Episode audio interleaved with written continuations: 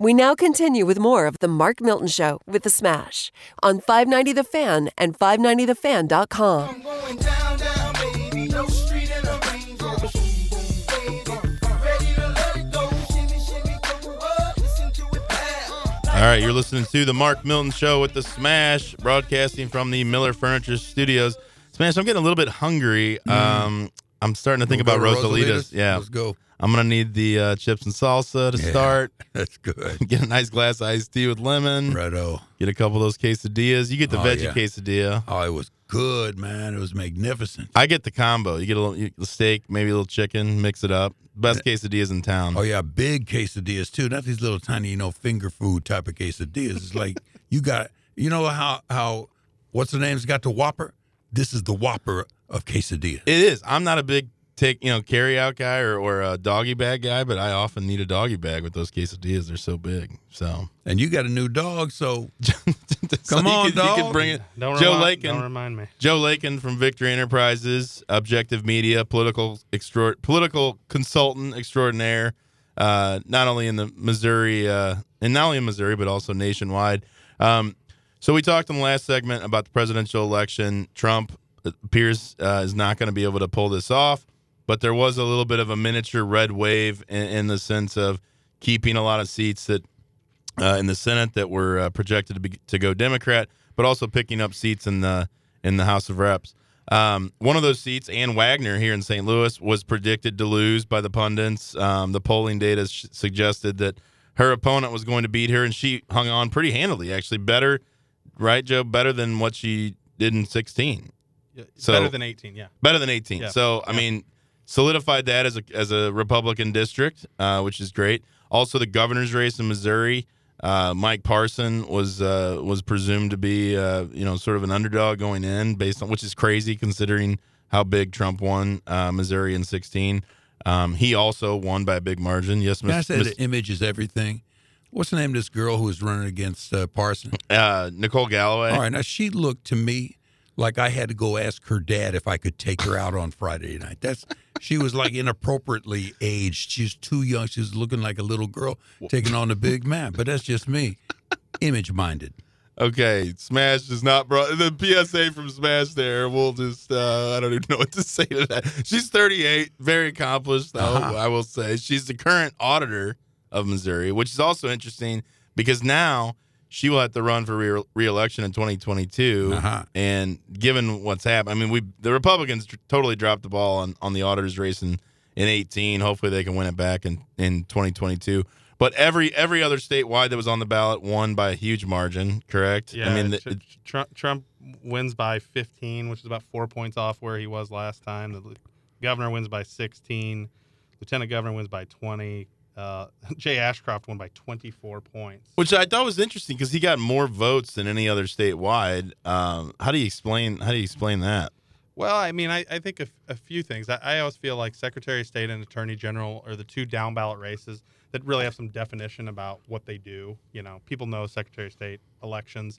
And, you know, his opponent, who raised a good chunk of money, Yinka Faleti, um, ran a really nice TV ad. But, you know, he was hitting Jay Ashcroft in Southwest Missouri on uh, mail-in voting. I mean, it's not not a popular thing down there. People like to vote on election day. So, you know, Jay's got obviously a, a, a power of a, a dynasty name. Um, but I think people agree with him on, on the way he approaches things as Secretary of State. Well, and so Missouri wasn't close nationally. Do you think if it was closer, we would have had more shenanigans going on in St. Louis or Kansas City, or do you think those operations were run better than a Milwaukee and Atlanta or, or Detroit? Yeah, I mean, I, I think it's it's one of those things where you know when your rate when your state is not considered a battleground, the amount of outside money that comes in is diminished significantly. You know, it used to be, uh, I believe, from 1954 to 2008, Missouri picked the correct candidate for president every time. Uh, I think we talked about that last time. Broke in 2008 when my partner Dave Hageman was running the McCain campaign here, uh, and McCain beat Obama. But um, you know, you just don't see that kind of uh, you know local organizing. I think some of the some of the shenanigans come in when you're a battleground. When you're not, um, you just lose a lot of the, the national interest. Well, and not to go back to the national, but that's the way I look at it. Like when you look at these battleground states where this absentee harvesting, the mail in voting happened, I mean, it was Wisconsin, Michigan, and Nevada are the three states where they allow that to happen, and you know it happened on a mass scale. And that's what I find so troubling is that that's the is that the future now. So every time we have a national presidential race, you're gonna you know pick these states and really you know do this harvesting. You know if the states if the state legislatures allow it. Um, I just think it undermines the the credibility of the election process and makes it very difficult for a Republican to ever get a fair a fair shot. Yeah. Well, that's it. I, you know, I'm a I'm a product of of working on state legislative races. It's how I got my start, and um, you know, people people forget, you know, why those things are important. You know, that you know, I don't know who I'm voting for for state rep, but I'm voting for for this. I mean, the the the, the number of things that sort of impact you on a daily basis, I think, are almost greater. Uh, from the state legislature than than even from the federal. I mean, the federal government hadn't been able to get much of anything done for almost 15 years of gridlock, and um, whereas state legislatures, that's a that's a big story of the last 10 years. Democrats really got got uh, crushed for a long time, especially during the Obama years and then the 16 wave. Um, you know, we're going into legislative and congressional redistricting in 2021, and Democrats put a ton of energy. Uh, Eric, former Attorney General Eric Holder, put a ton of energy into trying to flip state legislatures, and they had no success. Um, and in fact, you know, they, they predicted the Iowa House would flip, where uh, the the Iowa House Republicans gained seven seats instead of losing three that was expect that were expected. So yeah, I mean it's it's a it's a wild thing headed headed into redistricting, probably gridlock at the federal level, and and likely a new president. Well, and I want to give a shout out to HRCC, the House Republican Campaign Committee in Missouri. I mean, there were again the media, the pundits were predicting they would they might lose seven or eight seats in the state legislature. They only lost one seat, and I think that's a credit to all the work that was put in by the House leadership and also you know John Ratliff and, and Chase Campbell. Uh, who who lead the HRCC through all the? I mean, it's just nuts. All the different races they have to keep an eye on. We've got 100 was it 154 state rep seats. 163. 163. yeah. Uh, all those are up every two years. They only lost one in a year again, where they were suspected to lose as many as seven, eight, eight. And here in the St. Louis suburbs, Andrew Koenig, state senator, holds on to defeat Deb Lavender, who took down Milty in 2016. so I was pretty happy. I was pretty happy to see her lose. Um, I almost fired out a tweet on election night like, hey, Deb, better get ready for 2022, the primary, you know, because she still has two years left to run as a state rep. Yeah. But I, I was, I was, I was kind that Yeah, night. I was feeling kind and gentle. Yeah, my, wanna- my Twitter drafts uh, the week of an election are a wasteland of things that I shouldn't say. So if I ever publish all my Twitter drafts, it's going to be a bad day. But this is another race. So this is the state senate race in St. Louis County, um, West St. Louis County goes into South County a little bit. And basically he was, you know, people were saying he's going to lose 10, 12%. He ends up winning by 6%, Nine. 9%. Okay. Huge. Just a huge victory uh, for him, for the Republicans in, in Missouri uh, to keep that seat out of the hands of a Democrat and more importantly, Deb Lavender. So uh, I was very happy to see that. On election night, uh, any other surprises in Missouri that you, you can think of? No, I mean I think you know you you look at the congressional here with Ann Wagner. Um, you know she was sort of perceived for much of October to be on the outside looking in, in that And the money spent. Talk about the money Oh, spent in that race. huge. I mean, uh, you know I think there's thirty million dollars spent against her. Really? uh, Wow. supporting Jill Schupp. Um, you know, the two state senate races. There was the Koenig race here. Um, uh, you mentioned that. You know, he was he was down in every poll really until the last week. We saw some polling that suggested he he was in you know had a puncher's shot, and then he wins by nine. Caleb Rowden, Yeah, I was gonna majority mention leader down in in in uh, Boone County, wins a you know obviously Boone County tough district. Um, University of Missouri, yeah, and he- Columbia. He, ended up winning by two, and like you said, the Missouri HRCC, which is where I, I got my first political paycheck. Um, once again, they're gold standard organization, and, and Democrats repeatedly, you know, every two years somebody pops up and says they're going to be the Democrat that wins seats in the Missouri House, and every two years uh, they don't. And that effort, uh, dating back to the 90s, Catherine Hanaway, my old boss Yeah. and, and mentor, uh, really led the super majority effort in Missouri. I mean, it used to be a Democrat majority in Missouri. I mean, until up until 2002. 2002 is when they flipped it, and they haven't looked back. And so, if you're a Democrat in Missouri right now, you're sitting back thinking, "I have no shot," which I am encouraged by because I think Missouri has a real opportunity to really put forward a, a pro-business, pro-taxpayer agenda. Now that we have retained control of, of all three branches of government, so I'm hopeful that we'll see you know some more more efforts to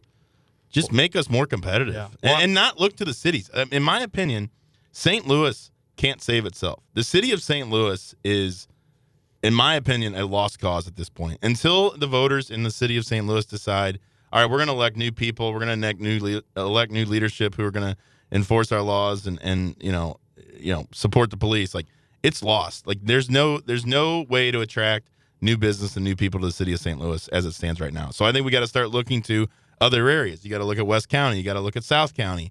I think um, St. Charles is booming. You know, mid Missouri, Southwest Missouri with Springfield, Branson, all these things. Like I think that there needs to be a shift away from thinking about St. Louis City as as savable. Smash. What do you think? I've always said that St. Louis City is not savable because, and it's just me, really the the artistic side of me, because it's bleak looking downtown. All right, it's bleak. There's nobody Now, there.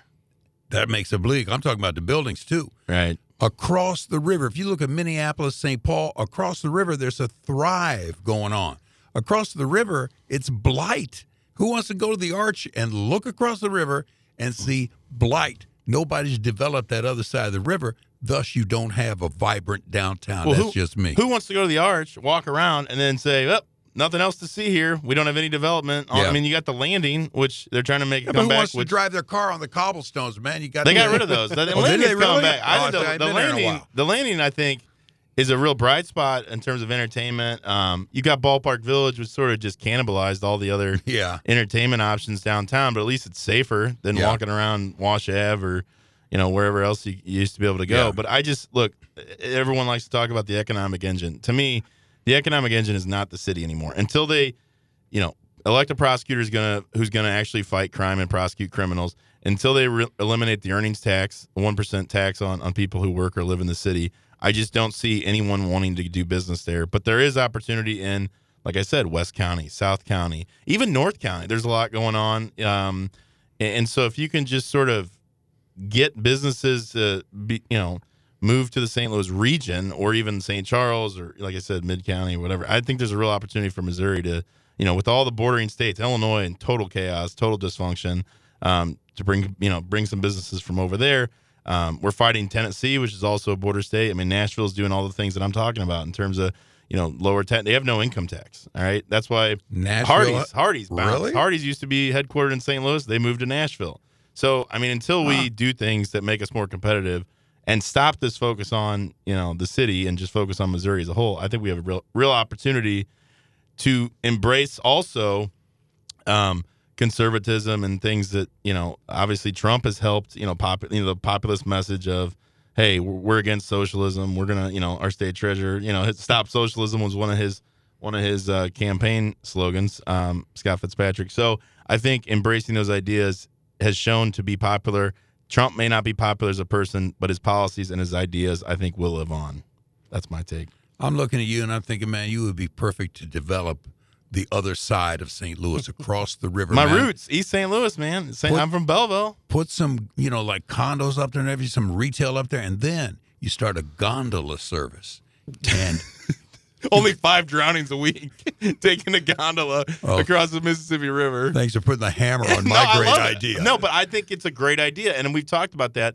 Um, I we had uh, Professor Walker was in here, yes. one of my former professors, and I did a paper about how redeveloping East St. Louis, you know, putting in the Ram Stadium over there. That was an idea That I would have had. been a good idea. So I had that idea in 2010 before they obviously That left. been And good. if we had been proactive about keeping the Rams, maybe something like that would have happened. Yeah. It would have been a win-win. At least we keep them in the St. Louis area. We get some funding from the state of Illinois to build a stadium that overlooks the downtown skyline, and then obviously condos and things could be built around that. and you lost your political bid Um, running a. Wow. Well, Joe can talk That's a too good bit. an idea, Joe, man. Joe can talk a little bit about That's that. too good an idea. Joe was, Joe, I think I'm only, the only candidate Joe's had that's lost, probably, right, Joe? Is that is that fair? I, I think I said last time you can only do so much with what you got. you know? That's why you are where you are. I needed Koenig to beat Lavender. I couldn't do it with Milty.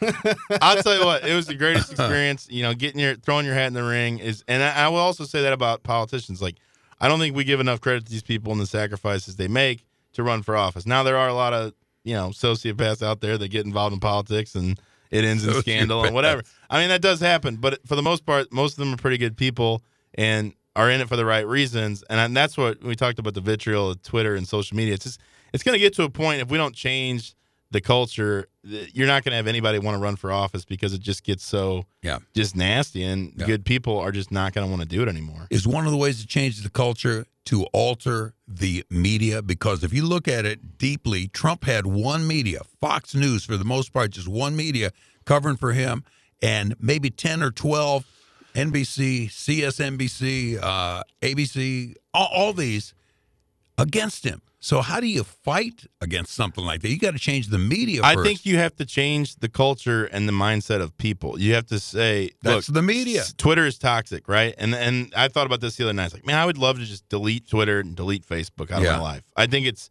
so bad for our country, Right. But it's so addicting at the same Yeah. time. Have you seen the Social Dilemma, the, the Netflix movie? I mean, No. they talk about this. Basically, like it just consumes people. It's very addicting. Yeah. You're constantly, you want to see how many people like your stuff. You Yeah, wanna, right. I mean, it, it's it's led to mental illness. It's led to depression because people see, oh well, Milty's out in Vegas having a good time. Yeah, and, right. and I'm I'm stuck here. And, Yeah, and my right. dog. What's that? with my dog. Yeah, with my dog. So I mean, like, there's just something about it that I think messes with people's psyche. So I think the more education people get about the harm of Twitter and Yeah. the fact now that they're censoring things, like I, I would love for everyone to just, stop. but like from a business standpoint, you know, my law firm, like marketing on Facebook is, is Yeah, right. essential. I mean, you have to have a presence. Um, so until people decide, you know what, I don't want this in my life. I think it's going to be hard to, you know, change the, happen, change the dynamic. Right. The misinformation that's out there is so Yep. easy to spread. You can Yep. tweet something out. Like I said earlier, the 138,000 to zero thing that went viral as soon as it went out. And There was, you know, subsequent corrections and things like that. But once stuff's out of the bag on social media, it's just hard to contain. Well, my, my thing too on it, we talked about this a little bit earlier, is at some point it, it has to change because you, you look at, so take the last four years, and if you counted every positive story about Trump and every negative story, what would it be? 95 to 5? Something like or that, yeah. 99 to 1. Yep. Well, Trump's going to win, you know, 50% of ballots cast or, you know, 47 or what. So, so at some point, the media is not reflecting the consumer. Mhm. And I think that has to catch up. You know, at some point, if I was, you know, my clients were wanting certain things and I just said, you know, I was 45% different than them and, and disagree with them 45, I may disagree with them 45%. But if I wasn't re- representing them, you know, closer to the a reflective amount of time, they would fire me. And I, I just don't, you know, the, the, the thing that Trump did in, in 16 was the stations, and we talked about this, but the stations covered him almost wall to wall. Yeah. He literally was the first politician ever, and maybe will be the only politician ever, that, that basically had a direct cons- direct to consumer uh, campaign. Right? I mean, they were they, they, they his stuff wasn't running through a filter. They Right. were literally live streaming him because of the ratings. Because people were like, I got to tune into this. Yeah. And so, you know, to me, you know, social media was sort of the great equalizer for Trump until they started censoring some of Amazing. the content. Um, On but- election night, they censored Yeah. his tweet. I didn't even see that. Or the, Yeah. like late in the night, he tweeted Right. out, like, we we won or, you know, something like that. And said it's Twitter not immediately. verified It's like, you tell me Jack Dorsey isn't in, in on that decision? Uh, You guarantee, I guarantee he's sitting there. All right, we're, we're going to be ready to censor Yeah, him. And I, I- just think you start, again, you lose the credibility. But I just don't think the public, I mean, I think they'll just continue to use these platforms and they'll continue to gain power. I mean, that's what's scary is Mm-hmm. the amount of power and influence they can that they have over over the masses is Yeah. something to be concerned about. Yep. Well, and I, I just wonder too, like at what at what point are we not going to say to hell with all this opinion as we're sitting here giving our opinions? But at what We're point in are the media. Yeah. What, at what point are the, the other ones Down with the media. Yeah, right. But at what point are we not going to say, you know, why don't we get some of this like traditional news, not just the? I mean, these opinion panels are full of political consultants that no single campaign would ever hire, and have, I mean, there there is a I don't even call her out, but there's an expert on CNN that I swear to God she hasn't been hired by a Republican campaign in 20 years, and she's on there as Republican consultant. Right. It's it's the, the if they were really good at being political consultants, they'd be political consulting and not sitting on CNN all Yeah, night every night talk trashing you know Republicans. So I you know I don't know. I, to me, at some point, the media's got to better reflect the consumer. The consumer's just going to, and that's why I think social media is so popular, is because people are sort of looking for things that more. And I think the whole Mm-hmm. social dilemma is we're seeking out and, and consuming information that reinforces our biases, which makes us more polarized. I think Sure. that that is all probably true, but at the same time, people are seeking out information that that they agree with more than traditional media. That is Joe Lakin, media. It's a political expert. If you need to advertise on social media, Joe's your guy. I mean, they've got Objective Media, they've got Victory Enterprises. Uh, obviously, very successful with getting the, the message out for all the candidates you guys represent. Con- congratulations on a Thank successful um, election cycle. Uh, remains to be seen what happens with Trump. I'm skeptical, like I said, if somehow he pulls it out of the Trump TV. at the, Trump That's TV. next. It'll be big. It'll be big, guaranteed. All right, you're listening to the Mark Milton Show with the Smash. Do you want to tell you real quick about one of our sponsors, Kevin Wingenbach State Farm. Uh-huh. Uh, fortunately, we didn't have cities burning uh, on election night. Yeah. If we did, people would be very concerned about their homeowners policy, what is covered, what is not. That's why I go to Kevin Wingenbach State Farm.